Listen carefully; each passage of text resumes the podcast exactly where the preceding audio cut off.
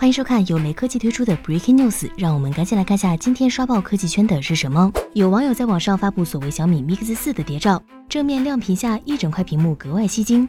手机的背部是后置四摄方案设计，有点像小米 Mix Alpha 环绕屏，屏幕的上下边框也是非常的窄。之前产业链显示的消息是，小米将于明年发布第三代屏下摄像头技术，并将实现此款新型智能手机的量产。而这款手机的屏幕供应商是 TCL 旗下的华星光电。Mix 四系列可能会像小米十系列一样，包含 Mix 四和 Mix 四 Pro 两款，同时新机还可能提供一百二十赫兹二 K 屏，支持更高功率的快充。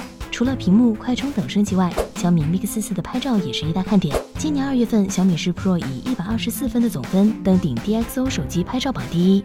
有网友问到：P 四零出分的时候，你们靠 Mix 四超回去？卢伟斌回复称，相互赶超会是未来竞争的常态。